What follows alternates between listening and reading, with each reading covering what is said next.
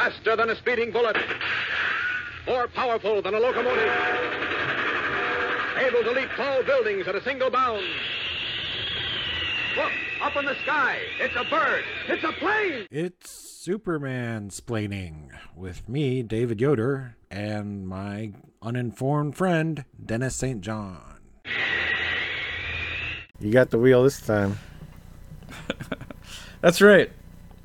I, Denis St. John, have the wheel because I've earned enough points in record time, I think, I assume, because I'm so good at trivia now. It's hard because, yeah, I took too long in between reading comics of my own and us doing episodes, but yeah, it, it seems like it was not many episodes for you to get. Not 50. that long since I did Jimmy Olsen. But now I'm reading something else. I'm reading Snoop uh, Snooperman. Snooperman? I'm reading Superman Smashes the Klan, uh, which was written by Gene Yang with art by Gurihuibu? Gu- Guri Gurihibu. I don't know how to say his name. I don't know how to say the name either. I know that they drew uh, Gwenpool and some other things I like. There's like this Land Shark Jeff character that was like owned by Deadpool, I think, and then Gwenpool had its own little mini wordless book that came out that was drawn by them Oh. recently. Nice. Sounds fun. Gene Yang, you might know from American Born Chinese and has written for the mainstream Superman comic, right? He wrote New Superman, which was a Chinese Superman character, like a different, completely different character than Clark Kent, and I think he had different powers, even stuff, but it was using the name. It was really Cool. good. Yeah, I haven't read that, but I recommend Superman Smashes the Klan, which is a young adult graphic novel put out by DC. So it's not part of the mainstream line, and it takes place in 1946. And it's based loosely on a radio serial that Yoder has listened to, but I haven't. Yeah, I did. I listened to them all. Maybe I might have fallen asleep listening to some of them, but I, I got the gist of everything and stuff. It was interesting for sure, and felt uh, sadly more modern than probably some of the other radio Superman right stuff. yeah yeah and i this is a you know it's a young adults it's for young adults but i just want to do i do want to issue a little bit of a warning before this one because it's about racism and fighting like a stand-in for the ku klux klan characters from that do use some language because they're racist and i might repeat some of it throughout as we go on but i, I just want to give a warning for that that, that i'm just quoting these things i don't know just in case you, the readers are sensitive about that language. Mhm. And I'll say Gene Yang doesn't take it too far. Like I read a little bit in of the in the back, he describes a little bit of his personal life, and he chooses to not use a word that starts with C and rhymes with stink. Is the way he kind of describes it. So it never I'm glad that that's raises the case. to that Yeah. level, but it's but there's still some stuff. So it's just a little bit of a warning. We have to demonstrate how the bad guys are bad guys and stuff. Yeah. But it's bad that in the 90s Superman comics, things can be said by the characters that are supposed to be the good characters that are like terrible. Right, yeah. As we've talked about in Yeah. uh, Supermansplaining. So I'll get into the, a little bit of description of this. It begins 1946. A Nazi rocket man is attacking the Metropolis Dam, and this guy is called the Atom Man, who has appeared, who I didn't know, but he appeared in Superman Radio. That was his origin, where he looked, where he had a similar looked or similar thing to the to this evil Nazi Rocket Man we have here, and he also pu- appeared in the movie serial Atom Man versus Superman, which I guess he was a separate char- kind of character. And can you guess the secret identity of the Atom Man in that movie serial, David Yoder? Was it Jimmy Olsen? No, it's Lex Luthor. Oh, okay. Um, but that's not who uh, is the Atom Man in this. It's just some Nazi that Superman easily defeats. But in it, we find out Superman's limitations right now in this beginning of the story. So Lois says that Superman can't fly. Even he has limits, she says. The highest he's ever jumped is 20 stories, but he can still readily defeat this Rocket Man by just throwing a rock at him. Superman takes apart his power source, which is a glowing green rock that we, the audience, know is kryptonite, but Superman has no knowledge of it at all. and in addition to making him sick, it seems, at least to Superman's perspective, to mutate his hand green and make it three fingered, almost like a Ninja Turtle. Oh, okay. Uh, then we meet uh, Inspector Henderson, who is an African American cop who we'll see throughout the rest of this. He arrests the Atom Man. Then he tries to keep talking to Clark, but Lois steps in and he, Henderson's like, "Oh, this is a conversation for two. And she asks him about his origins. She really wants to know his origins. Did he take a megavitamin serum? Is it radiation? A mystic cult in the Himalayas? Superman has no answer, but runs off on the top of telephone wires, which is how he gets around Uh-huh. in 46. Well, and I guess so the whole flying thing came about from the Fleischer cartoons because it was like an easier way to show him traveling and stuff, and that they di- they Yeah. didn't want to animate him. It was a while in the- on the wires and stuff. Yeah. Yeah, it was a while in the comics before he legit flies. Mm-hmm. But I think was it Captain Marvel flies before he does. That's The original Captain Okay. Marvel. Then we meet a family in a car driving to Metropolis. We meet young Lan Shin, aka Roberta. Her and her family are moving out of the Metropolis Chinatown, which is mostly referred to as not part of Metropolis, but I think that's just because of. But I think it, it's the Metropolis Chinatown. I think it's just Sure. people being like, it's not Metropolis because of racism. Uh, but they're moving to a more well to do Metropolis neighborhood because her dad has a new job. And uh, Roberta is very nervous and uh, throws up in the car. There's a lot of. Um, she throws up throughout this. And she wrecks her favorite jacket. At the Daily Planet, Clark still feels off. And looking in the mirror, he sees himself as an alien. An alien alien. A friggin' yeah. He looks like green one. bug like. He's got like antennas even. Yeah. It's very clear this is only how he sees himself and that nobody else is seeing him this way. Hmm. In the Metropolis neighborhood, Roberta's family meets her father's new colleagues, Dr. Sigrid Wilson and Dr. William Jennings. Jennings immediately makes an insane racist joke. He gives them a pie and he's like, "Sorry, it's not dog." Um, Good grief! we find out that Roberta's father, Did Dr. you say the other guy's name was Secret? It's uh, Sigrid with a G. Oh, okay. but I feel like they're cluing you into this guy might have a secret. Secret has a secret. secret, secret. Sorry, Dr. Lee, his new job is chief bacteriol- bacteriologist at Metropolis Health Department. I think that's the same job that in the radio program that the dad of the kid has. I don't remember the character's name, but it's all. I don't know how close this will match up to the comic, but it's like Jimmy Olsen is teaching or not teaching. He's coaching a like boys baseball league, and like he has a kid replaced as the pitcher, and so the new pitcher is Whoa. Chinese American, and like that's where, and then it's like the kid that was the pitcher, his dad or uncle, I think, is like in the clan and was like, "Tell them, boy, tell them what you, what they did to you." I don't know. It's really bad. Wow. Yeah, this sounds like it's gonna like Differ uh, tie quite a bit. Pretty similar. Oh, okay. No, it's gonna be very similar. I don't know if I said that the Lees are Chinese American. That the father and mother are both born in China. The kids are American born. Yeah, that was the impression I got from the radio program too. I mean, it's like immigrant parents. So, you know, they move into their new house and it's like a big two a nice house. And they immediately see Superman running on the wires. So, you know, you're really in Metropolis. They even are like, you never see Superman in Chinatown. Which, what's Super, Superman not going to Chinatown?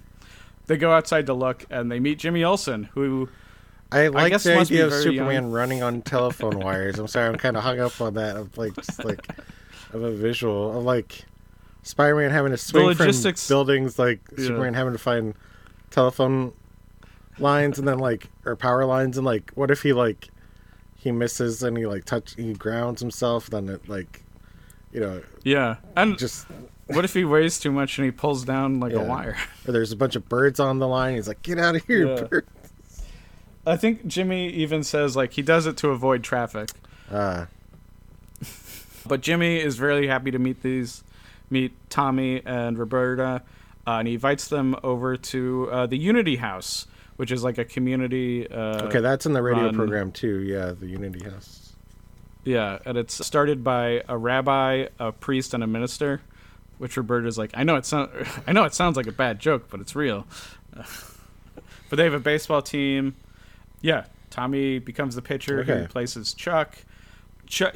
Tommy accidentally uh, bean, beans Chuck with a ball, Yeah. and Chuck calls him China Boy Ooh. and then like threatens him, and then he get that's why he gets kicked out of the team.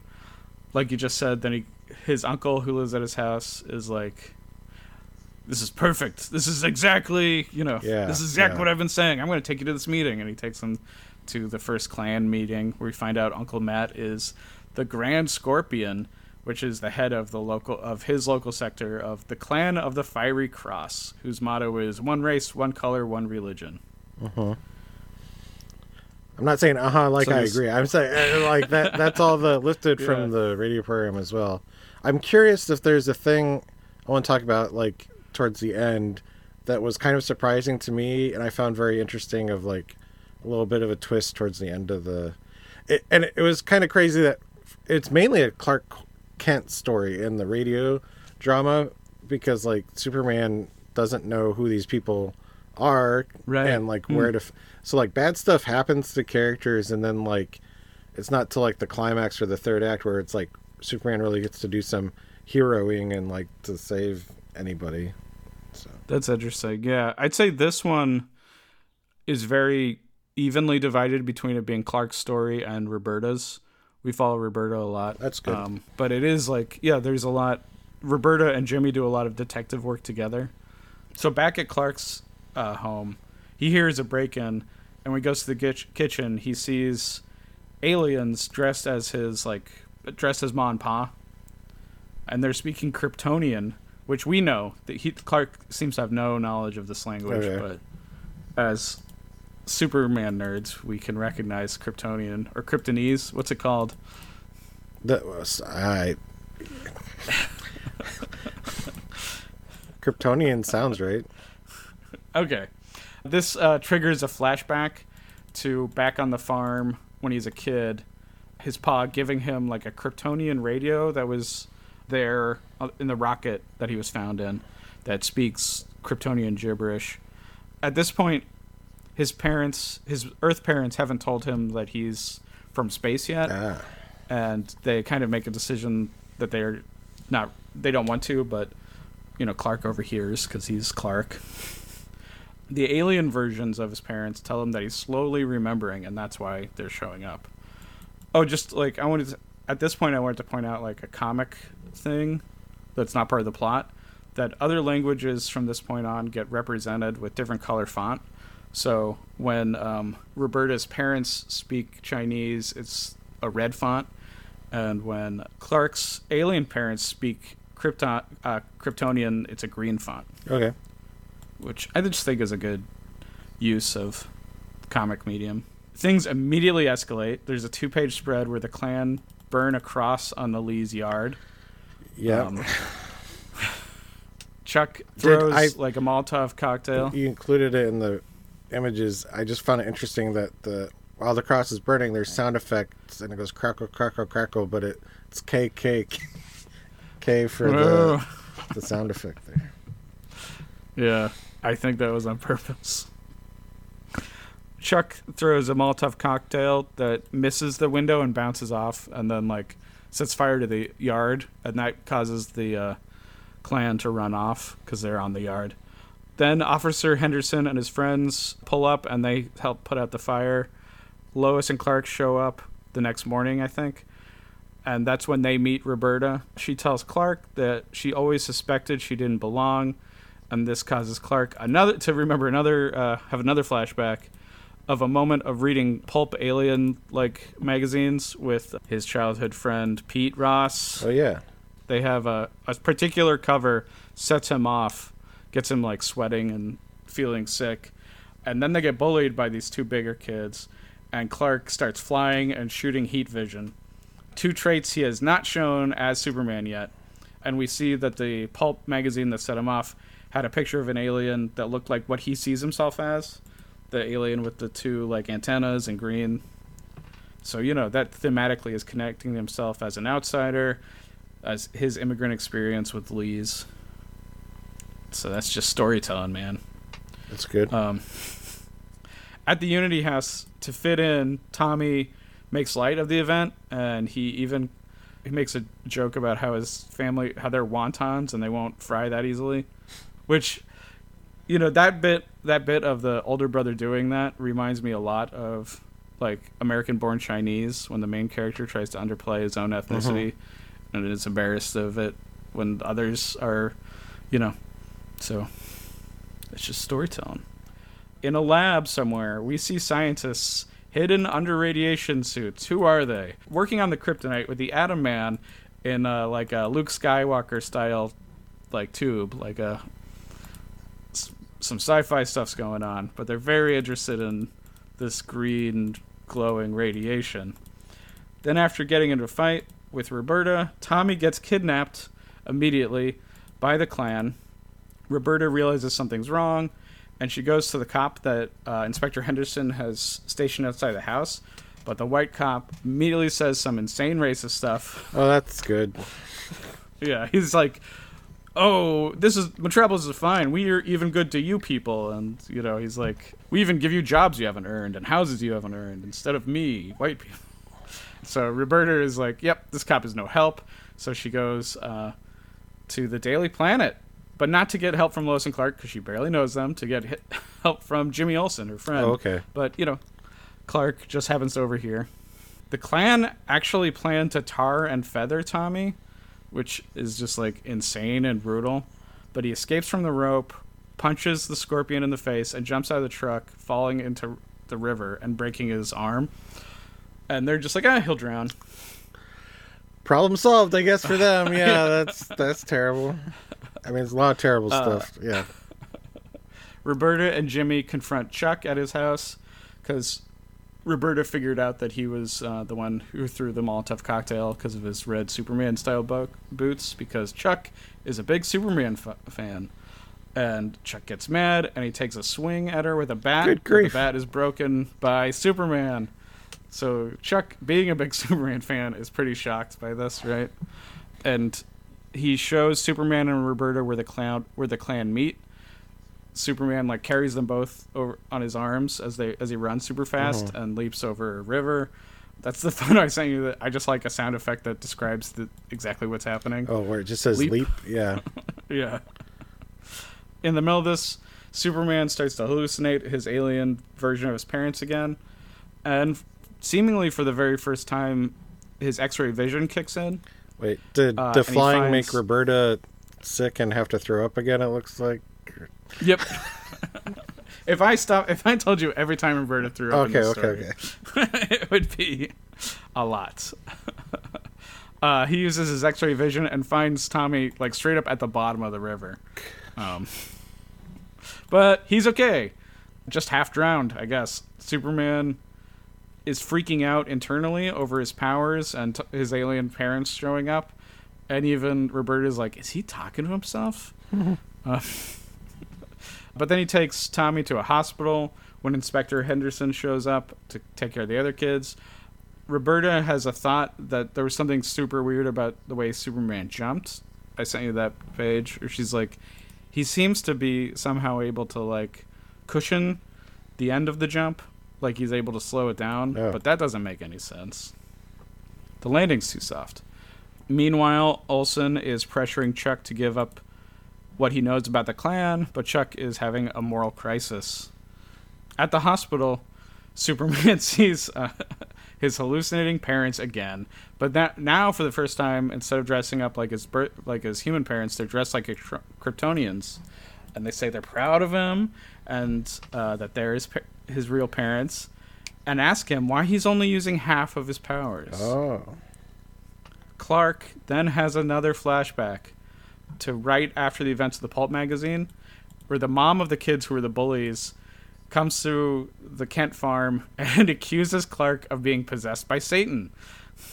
And she even, this Karen of a woman, even calls the cops to the Kent farm to arrest Clark for being like possessed by the devil.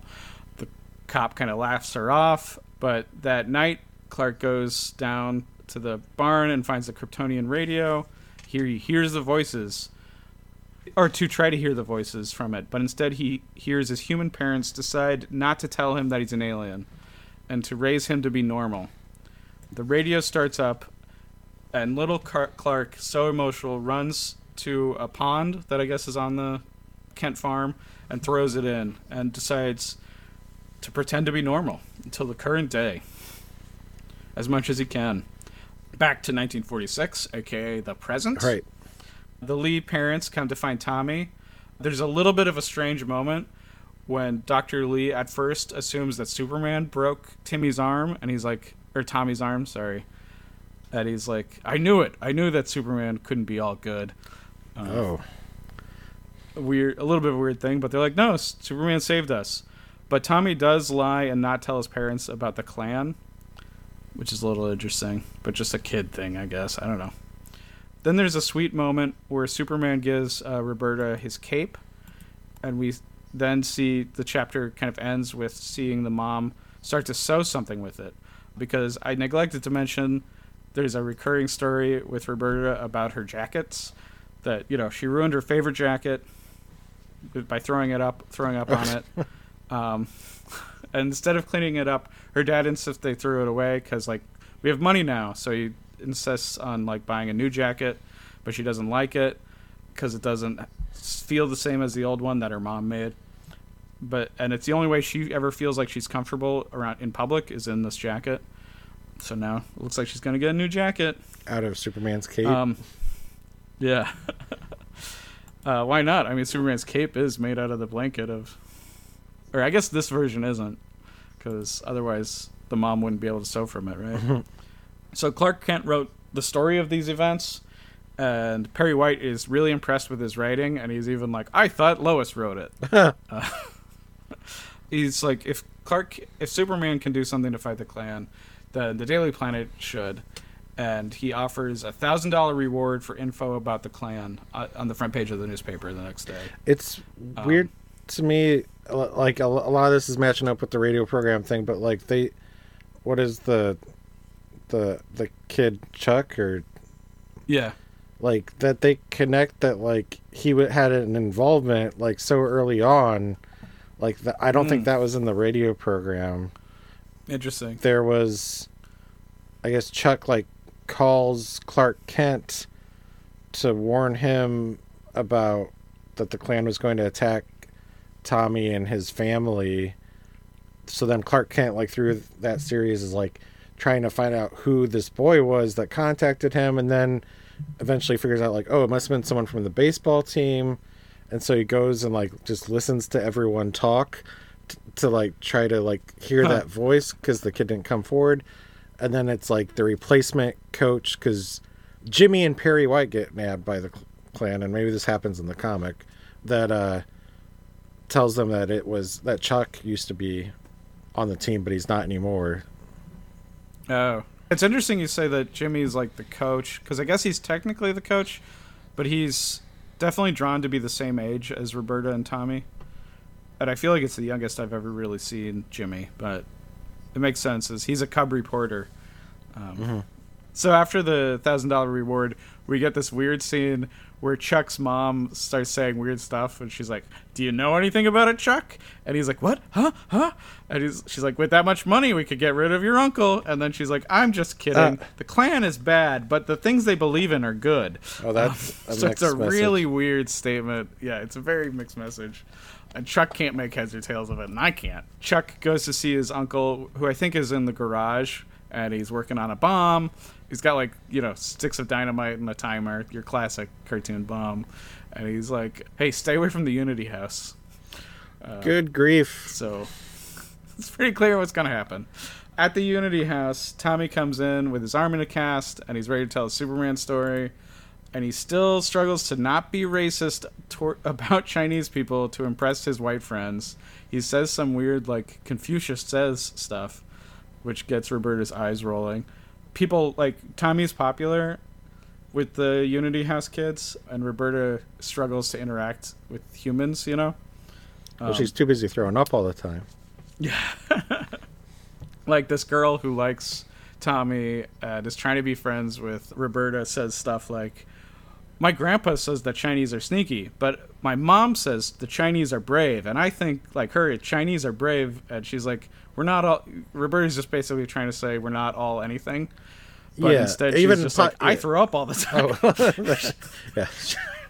She's. How can I be brave if I'm constantly throwing up?" And then the girl is like, "All right, I'm gonna go stand over there."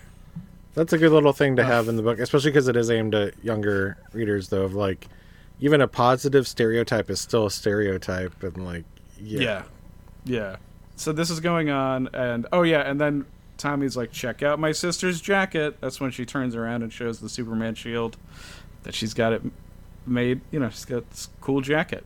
Just then, Chuck busts in to the Unity house, and at first seems like he's going to tell everyone to run and about his uncle, but then he like gets nervous, and then he and he instead is like, uh, "What are we doing inside? Let's go see a movie." And he Everyone. convinces everyone to go see a movie. let's let's all everybody as a big group. Let's go see a movie. And they go to see the new Captain Desmo flick, which I think is like a Flash Gordon serial. And later we see like a poster from it and see some image from the movies, and it does seem like it's a Flash Gordon with like a, you know, with a Ming from outer space, Ming from Mongo type guy who's a real like Fu Manchu style villain. Mm. So I think that's kind of part of for the Lees, the background radiation of their life is like everything's a little bit racist, right? Lois investigates Dr. Lee's work and finds out it's the scene we saw earlier with the kryptonite and the Bacta tank and more mysteries. So Dr. Lee is working for these people. At the movies, there's more awkward kid interactions. The white girl keeps saying stuff about Chinese being brave. Then Roberta sees some old friends from Chinatown and she's happy to see them. But they're like, You were always too snooty for us. Like, you never wanted to go to movies with us, but now you're seeing it with your white friends. Oh, And Roberta is basically like, I thought I was I had friends in Chinatown. And I thought I was normal. Turns out I've never been normal. I've always been a weird kid. We see Lois trying to tell Clark about the health about the Department of Health, which turns out even though it's called the Metropolis Department of Health, it is not a government agency. Just a crazy manipulative name. Um, so she's trying to fill him in on her plot and how it connects with you know the how she's like I think it's maybe connecting to this clan thing, but Clark is busy seeing hallucinating his alien looking parents, which Lois interprets because he's staring off into space as him checking out a girl, and she's like, "Men," uh. so she storms off, and then Clark is like, "I only have eyes for you," but he's like, also he has eyes for aliens, obviously. Um, yeah, the ghost alien it's parents are still like uh, Lois only has eyes for Superman, and it's not Clark Yeah. Kent. So. the parents are basically saying the same thing. Why are you only using half your powers? Which triggers another flashback. This time outside of church, the bullies threaten him again, and it's the time he meets Lana Lang. So the bullies are like, "Use your like float, use your laser vision, you demon," and they're like about to beat him up, and he's like starts shaking to do the like he's about to have heat vision and stuff again. But then Lana Lang stands up for him, and that helps him repress his powers, and it's kind of like a, a feeling of like they're not coming back anymore because of because of this. So this is like the last time he uses these powers, and he gets to meet Lana Lang.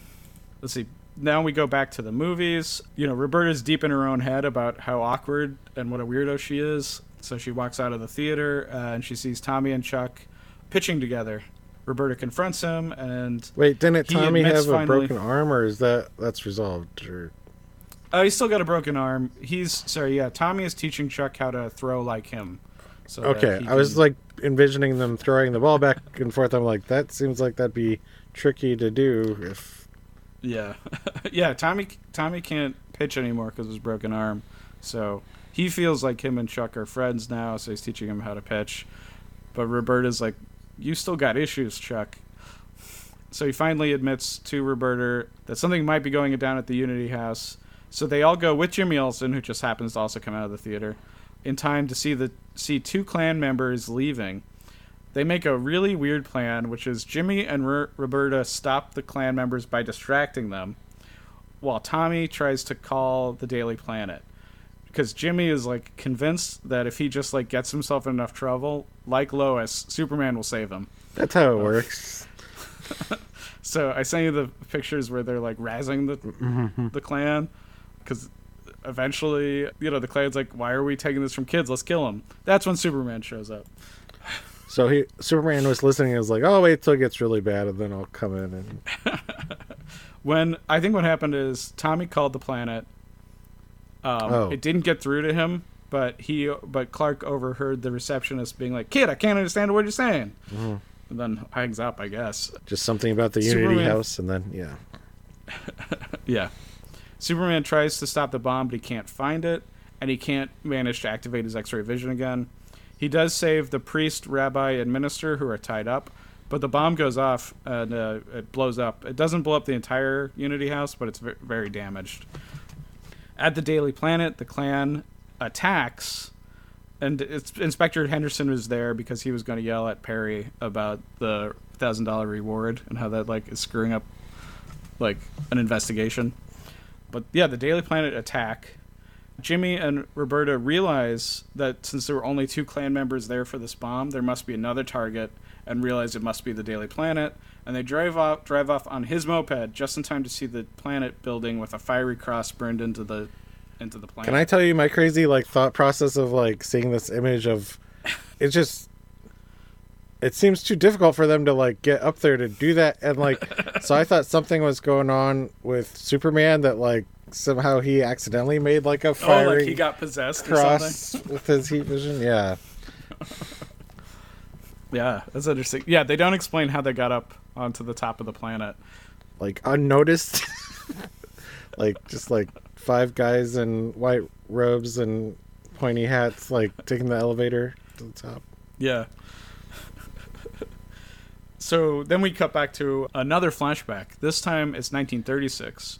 A teen, teen to young adult, uh, Clark and Lana are at the circus, and Lana can't tell that the strong man is the same man who just moments ago took her ticket because she doesn't see through his bright colored costumes and the change in his demeanor and everything.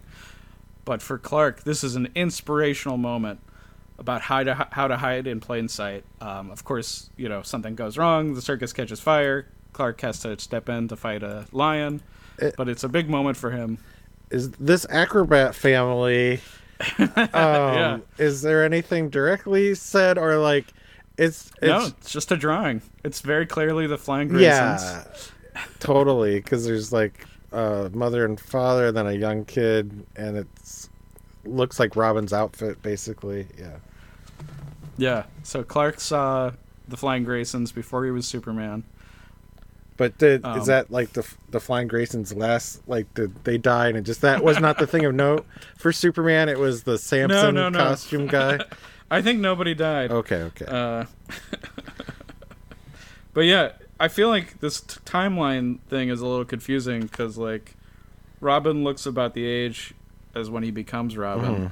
but you know whatever. Back in the present, by the present I mean 1946, we see Superman climbing to the top of the Daily Planet to put out the fire. Roberta and Jimmy get there at the same time. Roberta does make a comment, or is like, climbing is really slow because she's starting to suspect Superman might have more up his sleeve. So they get to the, they all kind of get to the Daily Planet floor at the same, at about the same time, where they find out that Lois, Perry White, and Inspector Henderson have been taken hostage. But Lois has left a clue in lipstick, the initials WJ, which Roberta figures out is her dad's colleague, William Jennings. Back at the Unity House, you know the fire the firemen are there and stuff. Tommy just now realizes that his sister is gone, and him and Chuck have a serious conversation where like Chuck is sorry sorry, but he just can't accept that his family is evil, and I feel like that's a very complicated idea for this.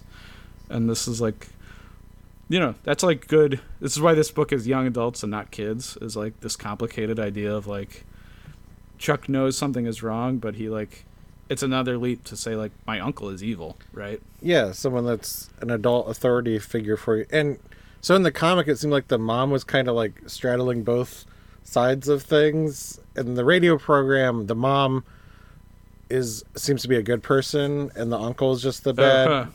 guy because Chuck or whatever his name is, he's very conflicted about like the fact that he feels like he should admit that he was the one that called Clark Kent, but he's worried about the repercussions of what his uncle and Yeah. the clan would do and stuff. He's talking about like hypothetically to his mom because it's like it's a known thing that like there is this boy and they're trying to find out who this boy was that called Clark. And the mom's like, "Well, if you know, if it was my son, you'd better do it." You know, it's just like, Huh. That is interesting. yeah, That also seems like they're a big difference. it's a little like- simpler.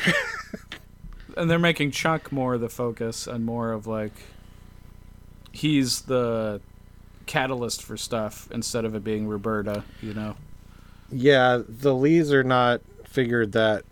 I mean, even they're kind of more like the MacGuffin plot element than like Right. Yeah. Yeah. Yeah. I think that that change is going to be more visible like later on in the story. Oh yeah, so because of the initials, Superman uses the uh, phone book to find the address of William Jennings, and he smashes through a wall and he saves the hostage.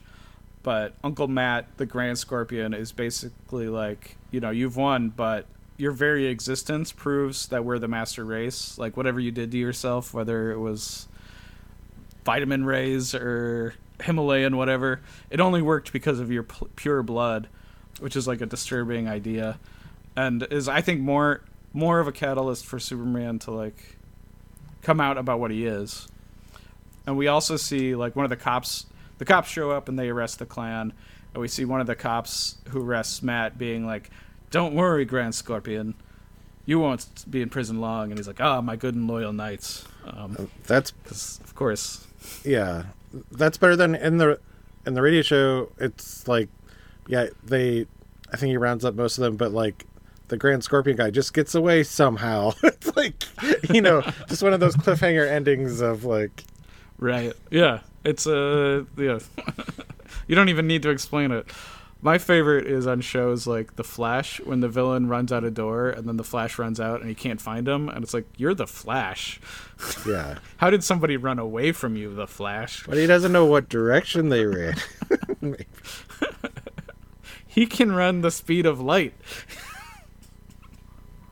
so uh Roberta then has a talk with Superman, which I find super interesting, where she has basically put it together that he can do more than he shows, but is holding back because and like assigns him the motivation of that he's afraid to not fit in, that he's showing his full extent of his powers will scare people. And that like she's like, I wish I lived in a world where you could fly. Uh, where it was okay for you to fly. Um, It's a and I feel like interesting that, idea. That yeah, that moment is really like the heart of the story. Superman then immediately runs back to Kansas to his parents' farm, and he you know tells his parents that he loves them, and then he goes into the pond that he threw the radio in, and he finds um, it split in half at the bottom of the pond and is grown into the Fortress of Solitude. So in this story, the Fortress of Solitude, instead of being in the Ar- Antarctic, is like In a pond on his Ken, on the Kansas farm. I feel like that's not very well hidden. Yeah, it's pretty wild. And he goes in and he sees his parents, and for the first time, they look like how they actually look, where they're in their Kryptonian costume and they look human because they aren't that kind of alien. So, does Um, the comic outright explain him seeing himself and his parents as like the green alien versions, or is this just like his own like psychodrama that he's having to deal with, kind of thing? Yeah, it's his own psychodrama. It's never explicitly explained. It's not like, oh, the mist from the kryptonite must have, you know, like they don't even connect that he looks like. They don't even make a statement that the thing he's seeing himself in is the monster from the pulp magazine. That's just visual storytelling, you know. So Matt escapes from prison and he goes and meets the real head of the Klan, and it's the other guy who works at the Metropolis Health Department, Doctor Sigrid Wilson Yeah. who reveals to Matt that all of the one race, one religion stuff, everything, it's just hokum to sell, to, to Yeah. get Okay. memberships So up. that's what's in the radio program that I thought was like really great. That like when he meets with the boss guy, like the yeah the Scorpion guy is just like it's like come on we gotta you know we gotta fulfill our you know what we're gonna do, and the guy's like no it's just about getting the numbers and like you know like It's just money. you gotta pay for the cloaks and pay for your dues and like he's like you didn't like buy into your own hogwash like sort of thing like i was just like that was impressive to me in like because the radio serial is from like 46 or whenever you know like the like that that seemed kind of sophisticated to have that take Yeah. of like no it's just about the money like the people at the top don't really believe the thing and I, I feel like we see that in modern day politics too and like with fox news and stuff of like it's like Right. Yeah. Especially when you see any kind of behind the thing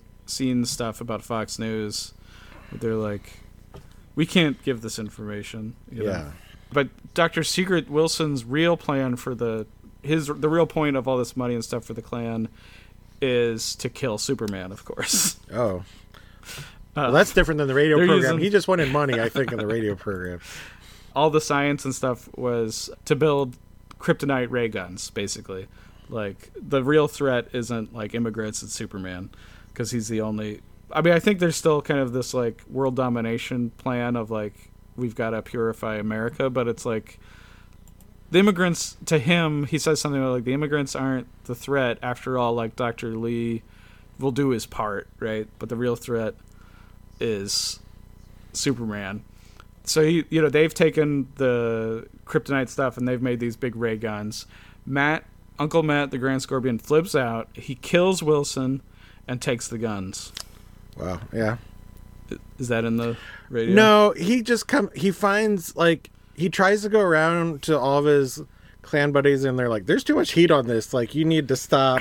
like, and he finds Huh. one idiot that's like willing to work with him, and they wait for the big baseball game where they know that Tommy and his father and Perry White or and Jimmy Olsen are all going to be there at the same time, and so he's just sni- got like a sniper rifle and is like on top of Oh, a wow. building or uh, on a hill like off in the way. And like yeah his plan is just to shoot them all. And that's where superman finally gets to be superman and do something. And he like catches all the bullets and then finds them and you know that's that's the end basically. That's interesting. Yeah i feel you know i don't like a sniper a real sniper weapon a real sniper gun like i don't like that. Unsettles me because it's too real. Giant kryptonite ray guns don't that doesn't like register to me you know? Mm-hmm. It doesn't give me the same like oh mass shooting feelings right? The next morning dr lee at the breakfast table tells the family that he's quit the health department because he no longer believes in the mission. But they're stay but they're going to stay in the house and starting monday he'll go on a job search for a new job. I mean he's a doctor. He'll find a new job. Lois comes to the house and gives roberta a fancy pen with ll initialized on it and says that roberta can have a job as a cub reporter if she wants it like jimmy. Just she just needs to find her first story roberta decides to do detective work about her dad's job her old job now and goes into the boxes he took from home and finds a lead like ball ba- about the size of a baseball containing kryptonite and notes about uh, his dad's research and how after basically he met superman he realized superman's a good guy. Wait that that seems weirdly conflicted too though then that like her dad was part of some evil plan and like knew about it yeah but not he wasn't part of the Klan thing because uh, obviously but he was definitely part of The, i guess he didn't like kill superman, yeah i don't know. Huh. Yeah. Oh, she finds out from the notes that the lead can stop the radiation. And meanwhile, Superman finally, and I didn't really write any details of this, but su- in the Fortress of Super Solitude, Superman finally finds out his origin story and embraces his status as an immigrant and everything that comes with it. Then, like you were just saying, we cut to the big Unity House charity baseball game where everything's about to go down and everyone's there. Every player is there. Immediately, Matt takes Roberta hostage on the main field. The racist cop that let the Scorpion go, like, yeah this is Uh, real points a gun super villain move right here like like yeah, I'm gonna murder a little kid. so everybody's like basically hostaged up, Chuck finally stands up to his uncle. He takes a swing at him with a bat. So he's taking finally taking the side of his friends instead of his uncle. That's when Matt pulls out his super giant ray gun to blast The- everyone. The uncle though has the like he looks like a Final Fantasy character with his like his Triforce pointy hair in, in front. Yeah. Or, like Yeah, that's a little not um period. It's- yeah, not period anachronistic, right? um Some hair, serious hair gel pomade to pull that off. Yeah. I think it's just supposed to be uh like his hair got excited. Boing. When he gets extra evil, he gets yeah. As Matt's about to blast his own nephew and all the kids with the giant kryptonite gun, suddenly heat vision comes down from the sky, and everybody for the first time sees Superman is flying. The crowd is shocked, and many many people in the crowd seem to turn on him, but not Lois. Superman's happy to see Lois, excited to see him flying. Superman gives a speech about how he's from another planet, but he's still a citizen. And this does not turn the crowd. Right. They still seem afraid of him. And now they're just straight up on, like, members of the crowd are straight up on the Scorpion side. And they're like, blast him, Scorpion. He blasts, so he does. He blasts Superman with the ray gun, weakening him. That's when Roberta throws the lead ball at Superman and says to use it to destroy the ray gun. So he then shoves it into the ray gun, blowing it up. Scorpion then shows that he's a human bomb, so Superman immediately flies up and uses his ice breath for the first time. And Matt's like, or Scorpion is like, I didn't know you could do that. He's like, I didn't either. Right? There's a midair fight where Matt pulls a kryptonite knife and cuts Superman. They fall. Because there's not enough Uh, going on already. Yeah. But Superman recovers. Everything is tied up. Inspector Henderson knocks out the bad cop. And then Superman flies off with Lois for an interview.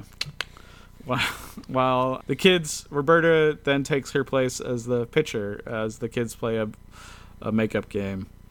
Later, she goes to the Daily Planet to give Lois her pen back and is like, It's obviously yours because it says LL.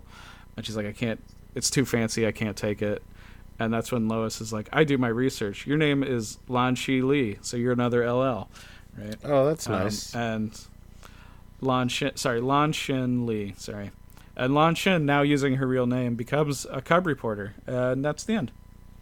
That's the tale. There's some stuff, I, I feel like Gene Yang is like a really good writer. Yeah. And there's some stuff I kind of didn't mention, but is very was very interesting for me as a cartoonist to think about. Like he is constantly describing like smells throughout this book because I was like, wow, like smells are the one thing like comic one of the one of the senses comics can't really represent. Mm-hmm. For instance, Clark experiences kryptonite first as a smell that he can't get rid of. He smells it first. Roberta doesn't like her new jacket and says it smells like plastic instead of smelling like her mom. One of the neighborhood kids keeps asking people who have met Superman if he smells like cotton candy clouds. That's a weird And kid. then, like, when Superman finally shows up flying, the kid's like, he doesn't smell like cotton candy. He smells like ashes. Well, probably because he was using his heat vision to. yeah. I that that it sounds very good. I I need to check that out. I just never got around to reading it myself, but I feel like there's like just just part of the story like is something you could really like expand upon to make like a Elseworld or some sort of story with Yeah. the uh like what if it was Superman was like consciously like not displaying much or any powers and then like but he has all these power or a character has all these power and then like something happens where like he snaps and then it's like it is terrifying you know like that would yeah you know like Yeah, there's a lot of good ideas. You can tell, like in the back, I read a little bit. I didn't read the full full thing because Gene Yang writes this thing about kind of the history of the Klan in America and the history of like Chinese immigration in America, especially like you know, and and his own personal history. But I mean, one thing he talks about is how much he liked Superman as a kid, and you can really tell that in this. He's not like just picking a character he doesn't know a lot about, right? He's like going deep into his lore. well i think new superman was like the first like superhero comics that he wrote or Oh yeah, or maybe not i mean i don't know the timeline i guess of like between Superman smashes the Klan and that one. But like, I, I'm trying to think of other like mainstream stuff that he like, or like you know the DC or Marvel that he's done. Um, Yeah, I don't know. He's I don't know his doing whole a Monkey um, Prince series for DC now, or was. Nice, that's good. So yeah, I would recommend this, especially I so American Born Chinese is one of those comics I don't think I own a copy of, but I bought it several times because I like it's a good book to give as a gift to people who haven't read that many comics, especially like younger readers. So I might give my copy of Superman Smashes the Klan to my niece, who I gave my copy of my latest copy of American Born Chinese to. Mhm. See if she likes this. So it's a rec. Good pick, Denis. I think I'll be back covering some random month of the ni- not random, but the next month of '90s Superman for next time. You want to drop your pluggies? Yeah, uh, I've been your reader this time. I'm Denis St. John.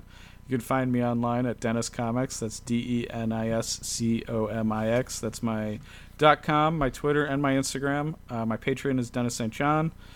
And yeah, it's been fun talking Superman. hmm And we're getting ready for the mullet era of Superman next. I think is what's going to happen. So. It'll be fun not reading those. You know, everyone listening should grow a mullet just to rub it in the face of all those Lex losers out there that can't grow any hair. So